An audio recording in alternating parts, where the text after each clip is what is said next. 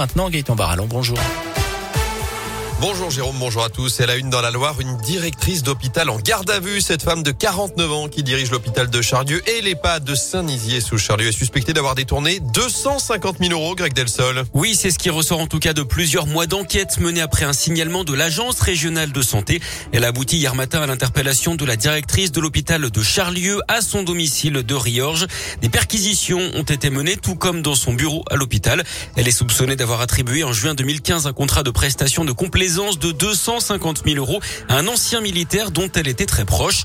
Le mois précédent l'attribution du contrat, ce dernier avait créé dans le Gard une société de conseil en sécurité, société qui n'a fourni aucune preuve de prestation quelconque. Une partie des fonds qui lui étaient versés par les établissements de santé revenait ensuite sur les comptes de la directrice. Merci Greg. Notez qu'elle est officiellement mise en cause pour détournement de fonds publics et recel provenant d'un blanchiment aggravé. Un automobiliste de 70 ans également placé en garde à vue après cet accident hier en fin de journée à saint Deux fillettes ont été renversées aux alentours de 17h boulevard Jules Janin. L'une âgée de 9 ans a été transportée en urgence absolue à l'hôpital Nord. L'autre de 6 ans était plus légèrement touchée, également prise en charge par les secours.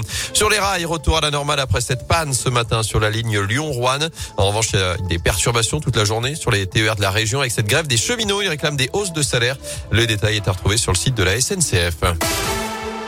Dans l'actu, il se mobilise pour défendre le secret professionnel. Des centaines d'avocats se sont rassemblés hier dans plusieurs villes de France, notamment à saint pour protester contre un projet de loi qui met selon eux leur profession en danger, qui est examiné en ce moment même à l'Assemblée. Ce texte dit pour la confiance dans l'institution judiciaire prévoit le pouvoir, dans certains cas, briser le secret professionnel et donc de saisir certains documents pour le besoin d'une enquête. Les défenseurs de ce projet évoquent notamment les dossiers de fraude fiscale ou de blanchiment d'argent. Mais pour les avocats, il existe déjà des moyens de contrôle. Pas question donc d'affaiblir le secret professionnel maître Alain Decroix est avocat dans la région. Aujourd'hui, un client qui vient vous voir dans un, euh, dans un cabinet doit se sentir à 100% protégé. C'est tout type de documents. Ça va de ses éléments d'état civil jusqu'à effectivement sa déclaration d'impôt sur revenu, peut-être des consultations d'autres confrères qu'il aurait pu avoir reçues, notamment de l'étranger.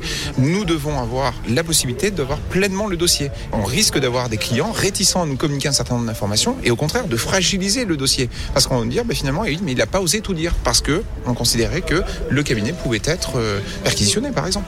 Notez qu'à saint 17 avocats se sont rassemblés hier sur les marches du palais de justice pour protester. Eux vont devoir encore patienter. Les ex-salariés de Loire Offset Titoulet seront fixés sur leur sort le 15 février.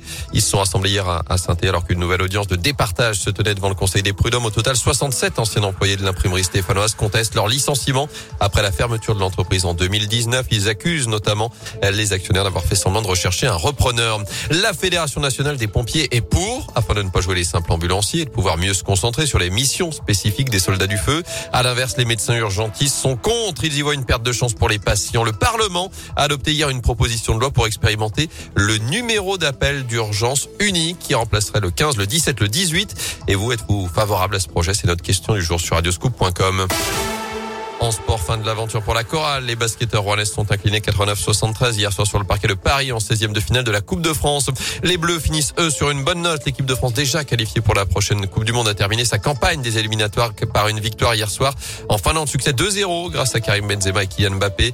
Notez hier soir la qualif également des Pays-Bas pour le prochain mondial. Le tirage au sort de la compétition a lieu le 1er avril 2022 au Qatar. La Coupe du Monde dont on parlera dans La Terre, la Pierre et vous tout à l'heure à 11h50 avec Philippe Lapierre. Bon, il nous écoute. Je pense qu'il nous écoute. On lui a donné une piste de travail. On l'a et en fait, euh, il nous a confirmé qu'il allait en parler.